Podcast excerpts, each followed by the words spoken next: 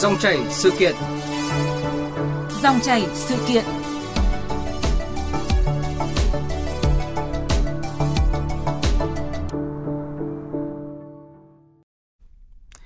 Thưa quý vị và các bạn, những dư âm từ dịch bệnh COVID-19 cùng biến động trên thị trường tài chính thời gian qua đã khiến nhiều doanh nghiệp hoạt động cầm chừng, thậm chí là phá sản. Hàng trăm nghìn lao động mất việc, giảm giờ làm, nhiều người lâm vào cảnh khó khăn túng quẫn. Khi nhu cầu cần tiền trang trải nợ nần, cuộc sống tăng cao chính là mảnh đất màu mỡ cho tín dụng đen phát triển. Lợi dụng tình hình này, các hình thức cho vay qua app, mạng xã hội, phát tờ rơi lại có đất để phát triển mạnh. Dù cơ quan chức năng liên tục cảnh báo và triệt phá nhiều vụ việc phức tạp, song nhiều người dân vẫn rơi vào vòng xoáy trả nợ không hồi kết, bị các nhóm hoạt động tín dụng đen đe dọa khủng bố tinh thần, đặc biệt trong mùa World Cup năm nay. Cần những à, biện pháp nào để tín dụng đen không hoành hành khi à, nhu cầu về tiền mặt ngày càng tăng trong thời điểm cuối năm? Đây là nội dung được bàn luận trong dòng chảy sự kiện hôm nay với à, khách mời trực tiếp là luật sư Phạm Thanh Bình, công ty luật Bảo Ngọc, đoàn luật sư thành phố Hà Nội. À, quý vị và các bạn muốn chia sẻ những suy nghĩ cũng như là đặt câu hỏi cho khách mời thì hãy gọi đến số điện thoại là 0243 934 1040.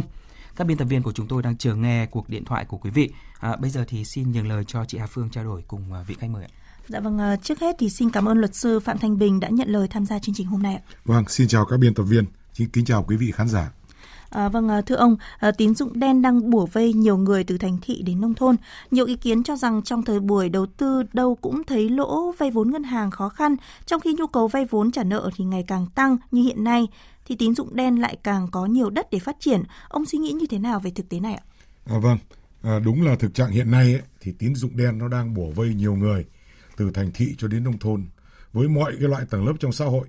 đặc biệt là trong buổi à, thời buổi mà nhiều người bị áp lực do đầu tư thua lỗ vì chứng khoán, tiền ảo hay là bất động sản nên phải tìm đến tín dụng đen để trả nợ. Thế tuy nhiên cái việc vay nợ từ tín dụng đen nó tiềm ẩn rất là nhiều rủi ro. Trước tiên tôi xin nói một chút về cái khái niệm tín dụng đen. Tín dụng đen nó là một cái hình thức cho vay tín dụng với lãi suất rất cao, hay nói cách khác là cho vay nặng lãi từ các cái cá nhân hoặc tổ chức không có giấy phép kinh doanh hoạt động cho vay đây nó là một cái hình thức cho vay lãi không được pháp luật Việt Nam công nhận vì ở Việt Nam chỉ các cái tổ chức tín dụng ngân hàng mới được cấp phép hoạt động cho vay. Cái việc tín dụng đen đang ngày càng phát triển mạnh và càng nhiều người dính vào bẫy của tín dụng đen thì à, có thể nói là có nhiều nguyên nhân. Thứ nhất là cái à, thủ tục vay vốn theo hình thức tín dụng đen nó khá đơn giản, như là không cần tài sản thế chấp, không phụ phí, không trả tiền trước, không thẩm định, nhưng lại được nhận tiền nhanh chóng,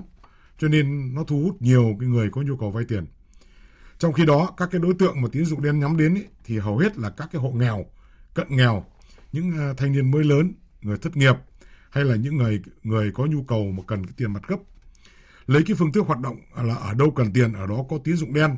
Những cái lời mời quảng cáo còn được các cái đối tượng tuyên truyền bằng rất nhiều hình thức như là trên tường dán tờ rơi ở các cây xăng, các quán ăn hoặc là phát tán trên các cái mạng xã hội để lôi kéo người vay.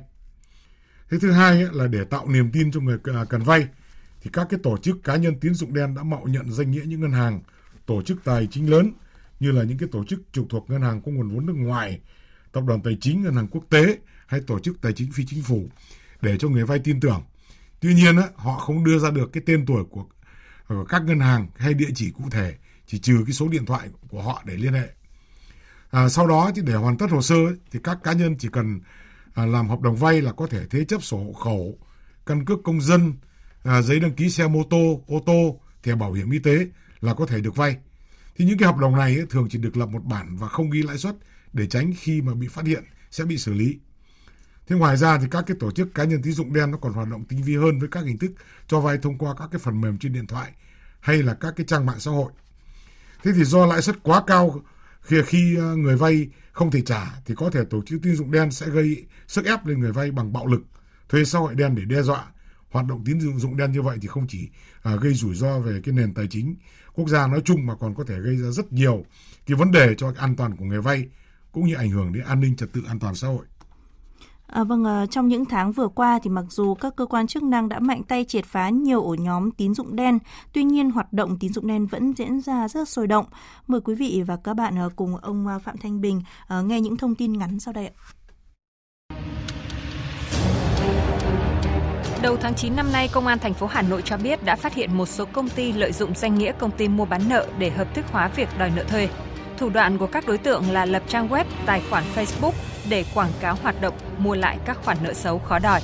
Sau khi ký kết hợp đồng mua bán nợ, các đối tượng cho nhân viên gửi thông báo cho con nợ và công an cơ sở về thời gian đến làm việc,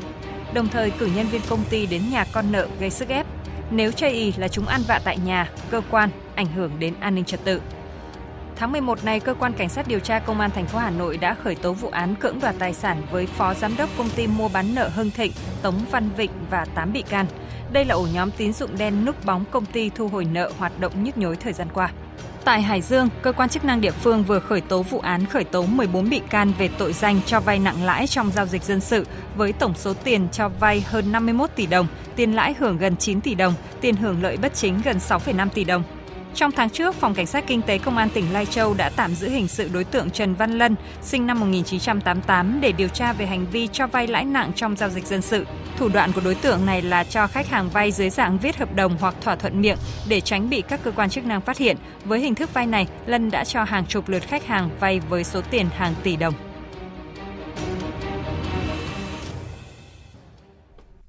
Vâng, à, vâng, qua tổng hợp vừa rồi thì có thể thấy đằng sau hoạt động tín dụng đen là một loạt hệ lụy đối với người vay tiền. À, luật sư Phạm Thanh Bình có thêm chia sẻ gì về vấn đề này ạ? À, vâng, thực tế cho thấy thì những cái người mà đi vay tín dụng đen ấy, hầu hết là đều phải chịu cái hậu quả rất là nặng nề. Nó không những làm xáo trộn cuộc sống của bản thân họ mà còn liên lụy ảnh hưởng tới người thân và gia đình họ. Không khó để bắt gặp những cái lời mời chào cho vay rất là hấp dẫn, nhanh gọn, không thế chấp và những cái việc, những cái mồi thơm này nó đã khiến nhiều người sập bẫy để rồi dễ vay, khó trả, lâm vào cảnh nợ nần, thậm chí bị đe dọa đến tính mạng. Bên cạnh đó thì cái việc hoành hành của tín dụng đen nó còn ảnh hưởng nghiêm trọng đến an ninh, trật tự an toàn xã hội. Và khi đó hệ lụy do cái tín dụng đen này nó không chỉ là lãi suất cắt cổ, mà còn là nguyên nhân gây ra nhiều tội phạm khác. Và chờ chúng ta đã thấy trong thời gian qua, ví dụ như là giết người, cướp, cưỡng đoạt tài sản, cố ý gây thương tích, gây dối trật tự công cộng hoặc là vu khống, rồi là làm nhục người khác. À, vâng, à, những lời giao thì nghe thật bắt tai như là vay tiền nhanh, không cần thế chấp, thủ tục thì thuận tiện dễ dàng là những chiêu trò quen thuộc của các đối tượng tín dụng đen. À, vậy à, sao nhiều người vẫn sập bẫy thưa luật sư? Cái việc mà nhiều người dân vẫn sập bẫy tín dụng đen có thể là tổng kết lại là nó có thể do một số cái nguyên nhân sau đây. Thứ nhất là việc sợ tiếp cận ngân hàng. Khó vay vốn ngân hàng ấy thì có thể nói là một cái câu đầu tiên mà các cái nạn nhân thường nhắc đến khi nói về lý do tìm đến tín dụng đen cái đối tượng vay tín dụng đen thường là nhân dân lao động hoặc những người làm nghề tự do. Họ không có tài sản thế chấp, không có mục đích vay vốn chính đáng hoặc là do sống ở nông thôn, ít giao tiếp nên ngại tiếp xúc với nhân viên ngân hàng. Thế bên cạnh đó những người làm nghề tự do không có thu nhập ổn định, không có tài khoản ngân hàng á, thì cũng sẽ khó được chấp nhận cho vay. Cái thứ hai á, là nguyên nhân thứ hai có thể nói là cái mục đích đích vay tiền là không chính đáng. Ngoài người nghèo hoặc là tiểu thương muốn vay tiền kinh doanh thì rất nhiều trong số những vụ việc vay tín dụng đen là để trả nợ do cờ bạc, chơi bời. Thế trên thực tế, nhiều giao dịch vay vài trăm triệu đồng chỉ diễn ra gói gọn trong một ngày, trong khi thông thường á, thì thời gian làm thủ tục ngân hàng theo quy định sẽ rất lâu, lâu hơn nhiều. Nhiều người thực ra đã nhận thức được cái rủi ro nhưng mà vẫn làm liều, quyết vay bằng được vì nhu cầu quá cấp bách hoặc là đang bị những cái đối tượng khác đòi nợ. Một cái nguyên nhân nữa không thể không kể đến ấy, là cái việc người vay là không đủ điều kiện để vay ngân hàng. À, hiện nay nhiều nhà đầu tư do áp lực thua lỗ à, bị áp lực do thua lỗ hoặc là không đủ điều kiện vay vốn ngân hàng, ví dụ như là không có tài sản bảo đảm, không có phương án vay vốn và chứng minh cái nguồn gốc à, trả nợ gốc và lãi hàng tháng. Vì vậy, dù biết rằng cái việc vay tín dụng đen có thể mang rất nhiều rủi ro, nhiều hệ lụy, nhưng họ vẫn phải chấp nhận để có thể nhanh chóng xoay sở dòng tiền để giải quyết cho cái nhu cầu trước mắt. Một nguyên nhân nữa là cái người hầu hết là những cái người đi vay tín dụng đen ấy đều thiếu cái kiến thức pháp luật. Người đi vay thường không có kiến thức pháp luật và qua cái tín dụng đen đấy thì họ thường được vay rất nhanh gọn, thậm chí không cần hợp đồng, chỉ cần ký vào sổ vay tiền của người cho vay. Và cuối cùng ấy, là cái công tác tiếp thị của cái dịch vụ này. Có thể nói là cái dịch vụ này nó cho vay, nó săn đón khắp mọi nơi. Thì trước đây cái quảng cáo dịch vụ cho vay ấy, thì vốn là luôn dán kín trên các bức tường trên phố trong các khu dân cư. Nay thì không chỉ có thế, mà cái các công ty uh, cho vay á nó có một cái đội ngũ liên tục gọi điện chào mời khách hàng vay vốn ngay cả khi họ không có nhu cầu Đôi khi người vay chưa có nhu cầu chi tiêu nào phát sinh nhưng do những cái quảng cáo dịch vụ cho vay tín chấp, các dịch vụ à, vay vốn mời mọc quá hấp dẫn và quá nhiều tác động đến họ đã khiến cho họ dao động. Vậy uh, ngoài các cái phương thức truyền thống như là phát tờ rơi, dán quảng cáo trên các bờ tường, trụ điện, hiện các đối tượng hoạt động tín dụng đen đang chuyển hướng sang sử dụng công nghệ cao bằng cách lập các doanh nghiệp núp bóng cho vay trực tuyến, vay qua ứng dụng hoặc lập các tài khoản hội nhóm trên mạng xã hội như là Zalo, Facebook để tiếp cận mời chào số lượng lớn người có nhu cầu vay tiền. Uh, thưa luật sư, tín dụng đen trên môi trường mạng uh, ảo tiềm ẩn những cái nguy cơ như thế nào đối với người vay tiền? Vâng à, có thể nói là hiện nay cái hoạt động tín dụng đen dưới hình thức công nghệ cao đang phát triển rất là nhanh. Nhiều cái phần mềm cho vay không có nguồn gốc rõ ràng như không có tên công ty, không có trụ sở, à, địa chỉ liên lạc, số điện thoại. Các cái app này thường bắt buộc người vay phải đồng ý với thỏa thuận bảo mật cái lúc đăng ký vay. Cái thỏa thuận bảo mật này á, cho phép là các cái app thu thập thông tin cá nhân của người vay như là họ tên, số di động, bằng lái xe, rồi là thông tin ờ, liên lạc khẩn cấp,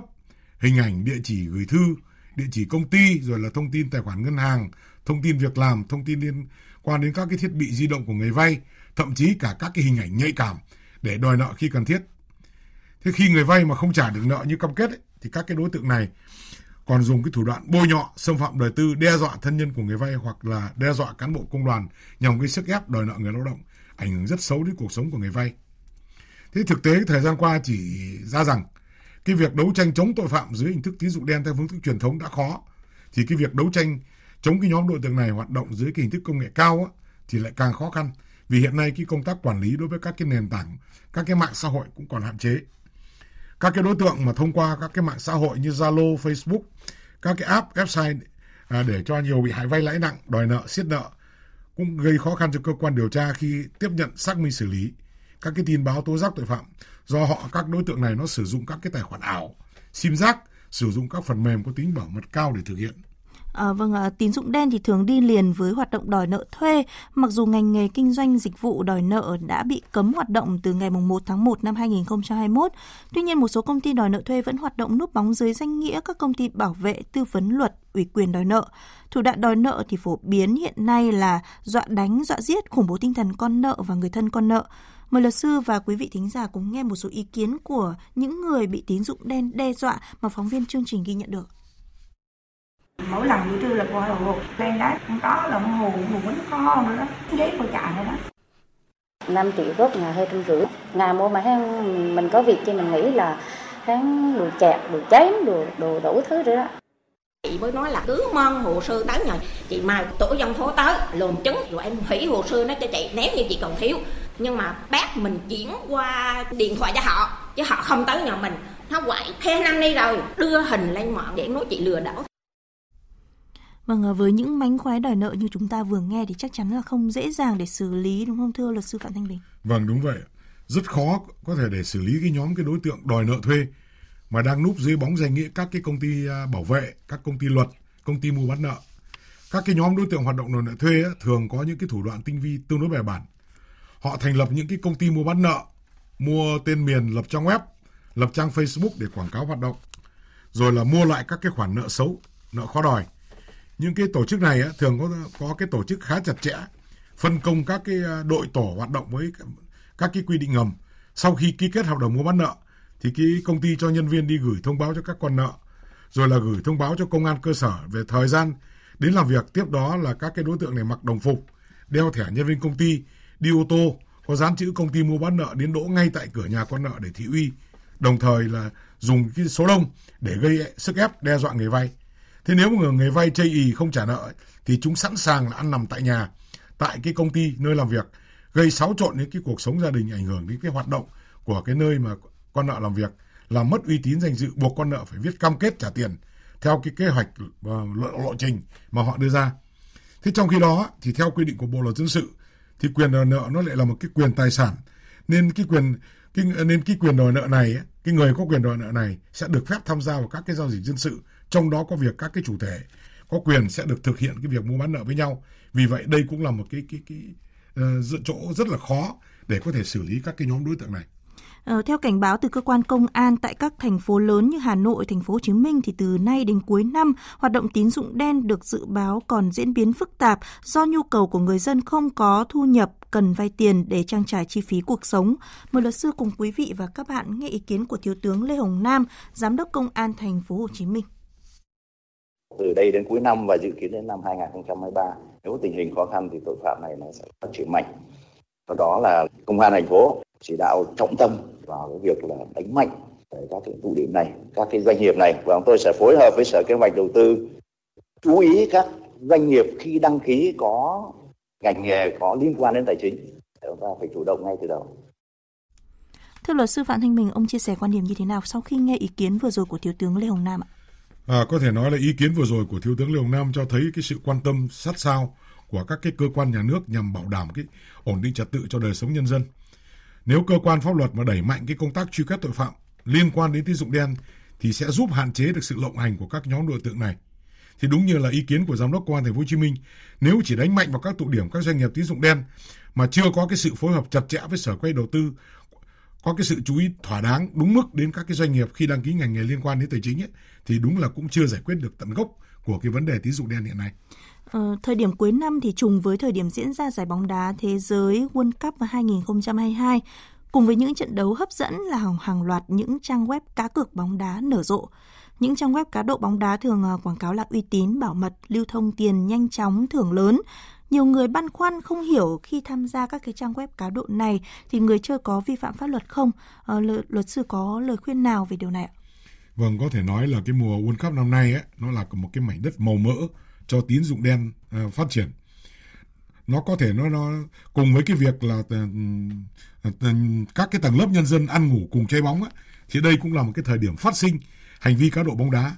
nhiều người vướng vào cá độ bóng đá dẫn đến nhu cầu vay nóng để trả nợ tăng cao và đó cũng là cái cơ hội để tín dụng đen xâm nhập đáp ứng cho nhu cầu này. Thế thì tính đến thời điểm hiện tại, á, luật pháp Việt Nam vẫn chưa công nhận cái tính hợp pháp của các cái hình thức cá cược thể thao online. Mặc dù phía Việt Nam cũng đã có cái nghị định 06 ngày 24 tháng 1 năm 2017 quy định về việc kinh doanh quản lý hoạt động kinh doanh và xử phạt vi phạm hành chính trong hoạt động kinh doanh đặt cược, đua ngựa, đặt cược đua chó và thí điểm đặt cược bóng đá quốc tế trên lãnh thổ Việt Nam đặt nền tảng cho cái việc cá cược bóng đá hợp pháp Việt Nam. Thế tuy nhiên á, những cái quy định này theo chúng tôi là vẫn còn tồn tại rất là nhiều cái hạn chế. Chẳng hạn như là chính phủ mới chỉ cho phép một doanh nghiệp được phép tổ chức thí điểm kinh doanh đặt cược bóng đá quốc tế trong thời hạn 5 năm kể từ ngày cái doanh nghiệp này được cấp giấy phép đủ điều kiện kinh doanh. Sau cái thời gian thí điểm thì chính phủ sẽ tổng kết đánh giá để quyết định việc có cho phép thí điểm kinh doanh đặt cược bóng đá quốc tế hoặc là chấm dứt cái cái hoạt động này hay không.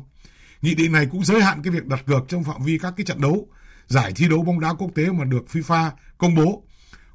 phê chuẩn cụ thể là các cái giải đấu của FIFA và châu Âu hay là giới hạn đối tượng được phép tham gia đặt cược, giới hạn mức tham gia đặt cược. Và trong đó có quy định mang tính ảnh hưởng trực tiếp đến các nhà cái online, đó là không cho phép cá cược bóng đá thông qua nền tảng mạng internet, đồng nghĩa với việc mọi trong web cá cược bóng đá đều không được công nhận là hợp pháp tại lãnh thổ Việt Nam. Bất kỳ cái hình thức cá độ nào cũng sẽ bị xử lý hành chính và hình sự tùy theo mức độ vi phạm. Thế thì cái tổ chức cá độ bóng đá online thì hiện nay á, bị pháp luật Việt Nam coi là tổ chức đánh bạc. Và theo quy định tại điểm B à, khoản 4 điều 1 nghị quyết 01 năm 2010 thì trường hợp đánh bạc dưới hình thức cá độ bóng đá thì mỗi một lần tham gia cá độ bóng đá thì được tính là một lần đánh bạc và trách nhiệm hình sự được xác định đối với người chơi một lần đánh bạc trong các trường hợp này ấy, nó là cái tổng số tiền giá trị hiện vật dùng để chơi trong các đợt đó. À, như vậy tùy theo tính chất mức độ nghiêm trọng của hành vi cái điều 321 Bộ luật hình sự à, 2015 có quy định là cái người nào đánh bạc trái phép dưới bất kỳ hình thức nào mà được thua bằng tiền hay là hiện vật có dị, à, giá trị từ 5 triệu đồng đến dưới 50 triệu đồng hoặc dưới 5 triệu đồng trong một số trường hợp nhất định thì sẽ bị phạt tiền từ 20 triệu đồng đến 100 triệu đồng, bị phạt cải tạo không giam giữ đến 3 năm hoặc là phạt tù từ 6 tháng và đến tối đa là 7 năm. Ngoài ra người phạm tội còn có thể bị phạt tiền từ 10 triệu đồng đến 50 triệu đồng. Thực tế thì thời gian gần đây xuất hiện không ít các vụ tín dụng đen mang tính chất đặc biệt nghiêm trọng và tổ chức thành đường dây chặt chẽ, thậm chí là có sự tham gia bảo kê của cả những cán bộ thoái hóa biến chất. Trong khi đó thì mức xử phạt hiện nay là quá thấp chưa đủ sức gian đe, phải chăng cần phải tăng nặng sức ờ, mức xử phạt để dẹp bỏ nạn tín dụng đen thưa luật sư? Vâng, đúng là hiện nay nó đang có một cái sự mâu thuẫn giữa cái việc phát triển của cái ờ, nạn tín dụng đen với cái việc các cái quy định của pháp luật cái mức chế tài đối với hành vi cho vay nặng lãi hiện nay á, có thể nói là khá nhẹ so với mức lợi nhuận mà hoạt động này mang lại. Cụ thể là tại khoản 2 điều 201 Bộ luật hình sự 2015 quy định cái chế tài xử lý đối với cái hành vi này chỉ là phạt tù từ 6 tháng đến 3 năm hoặc phạt tiền cao nhất là đến 200 triệu đồng. Đây rõ ràng là một cái mức hình phạt là quá nhẹ nên nó chưa đủ sức gian đe. Thế do đó Theo chúng tôi á, thì cũng cần phải xem xét sửa đổi, bổ sung cái quy định của điều 201 Bộ luật hình sự theo cái hướng tăng hình phạt tù và tăng hình phạt tiền đối với cái hành vi cho vay lãi nặng. À, qua số điện thoại của chương trình thì nhiều thính giả có đặt câu hỏi là uh, khi rơi vào tình huống bị các đối tượng tín dụng đen uy hiếp đòi nợ thì người vay phải xử lý như thế nào? Uh, luật sư Phạm Thanh Bình có thể tư vấn cho những người không may lâm vào hoàn cảnh như vậy được biết ạ? Vâng, à, để không bị mắc bẫy tín dụng đen ấy thì trước hết là người dân cần tìm hiểu cái thông tin về các cái gói vay từ những ngân hàng uy tín tránh xa những cái quảng cáo vay vốn ưu đãi hay là đăng ký thẻ tín dụng mà không cần chứng minh thu nhập và từ các cái hoặc là từ các cái thông báo tờ rơi ngã tư hay có điện. Thế hiện nay các ngân hàng thương mại đã và đang cải cách cái thủ tục hành chính, quá trình xét duyệt giải ngân khá nhanh và đặc biệt là các món vay nhỏ. Vì thế khi có nhu cầu thì hãy tìm đến ngân hàng và cũng cần có cái sự chi tiêu đúng mức, sống lành mạnh và đặc biệt là không tham gia cái việc lô đề cá độ cờ bạc để không xa vào cái bẫy của tín dụng đen. Vậy thì về phía cơ quan quản lý, cơ quan chức năng thì cần có những cái giải pháp như thế nào để có thể đẩy lùi vấn nạn tín dụng đen ngày càng bùng phát mạnh hơn thưa luật sư? À, vâng, à, có thể nói là để ngăn chặn cái nạn tín dụng đen thì nó đây là là một cái cuộc đấu tranh à, thường kỳ và cần về cái sự vào cuộc phối hợp đồng bộ của nhiều cơ quan à, à để nhằm lệnh mạnh hóa cái thị trường tín dụng, ổn định cái cuộc sống của người dân, giữ gìn an ninh trật tự. Thế thì để ngăn chặn, đẩy lùi tình trạng này ấy, thì theo chúng tôi cần có các cái giải pháp trước mắt và lâu dài. Trước hết ấy, thì chúng tôi cho rằng là cần phải tuyên truyền nâng cao ý thức của người dân về tín dụng đen, về những cái bẫy tín dụng đen đặt ra, nhất là hệ lụy của nó gây ra. Tăng cường cái công tác truyền thông, xử lý nghiêm minh các cái vụ việc do tín dụng đen gây ra. Và các cái cơ quan chức năng thì cũng cần tăng cường cái công tác quản lý hoạt động của các cái tổ chức, cá nhân hoạt động núp dưới vỏ bọc cái công ty, cửa hàng hỗ trợ tài chính đang mọc ra nhan nhản khắp nơi hiện nay. Các cái ngân hàng tổ chức tín dụng thì cần mở rộng các cái khoản vay tín dụng tiêu dùng, cần có thêm nhiều cái sản phẩm cho vay nhỏ, ngắn hạn, thực hiện tín dụng chính sách gắn liền với các cái chương trình xóa đói giảm nghèo, xây dựng nông thôn mới và về lâu dài thì cần sửa đổi, hoàn thiện hơn nữa cái hệ thống pháp luật liên quan đến cái quản lý nhà nước đối với hoạt động cho vay theo hướng chặt chẽ hơn, quy định chế tài xử lý hình sự, chế tài hành chính cần nghiêm khắc hơn so với cái luật hiện hành. Vậy thì về phía các ngân hàng thì cũng cần có sự hỗ trợ tạo điều kiện ra sao cho người có nhu cầu vay tiền uh, dễ dàng tiếp cận được nguồn vốn vay thưa luật sư. Vâng, để người dân mà không e ngại khi tiếp ờ, cận với cái nguồn vốn ngân hàng, tránh không bị tín dụng đen rụ rỗ ấy, thì chúng tôi cho rằng là ngân hàng nhà nước Việt Nam với cái tư cách là cơ quan quản lý nhà nước về hoạt động tín dụng ngân hàng ấy, thì cần có một cái chính sách thuận lợi, đa dạng và nhanh chóng cho người dân có cơ hội tiếp xúc với nguồn vốn từ ngân hàng từ các công ty tài chính để hạn chế cái việc người dân vay tiền của các đối tượng cho vay lãi nặng. Và một cái việc cần làm nữa là mở rộng các cái khoản vay tín dụng tiêu dùng và có thêm nhiều các cái sản phẩm cho vay nhỏ ngắn hạn, thực hiện các cái à, tín dụng chính sách gắn liền với các cái chương trình xóa đói giảm nghèo và xây dựng nông thôn mới. Nếu chúng ta làm tốt được cái này và hệ thống ngân hàng có cái sự đổi mới phù hợp với cái nhu cầu của thị trường thì chúng tôi tin rằng là trong thời gian tới cái à, à, tệ nạn tín dụng đen sẽ từng bước bị đẩy lùi. À, vâng, à, à, xin cảm ơn luật sư Phạm Thanh Bình, công ty luật Bảo Ngọc, đoàn luật sư thành phố Hà Nội à, đã có những cái tư vấn hữu ích ạ. À, hy vọng với những tư vấn của luật sư Phạm Thanh Bình sẽ giúp những người có nhu cầu vay tiền nâng cao cảnh giác hơn với vấn nạn tín dụng đen, à, tránh tình trạng tiền thì vay, được vay, à, à, vay được à, nhưng mất nhà cửa, thậm chí là mất mạng.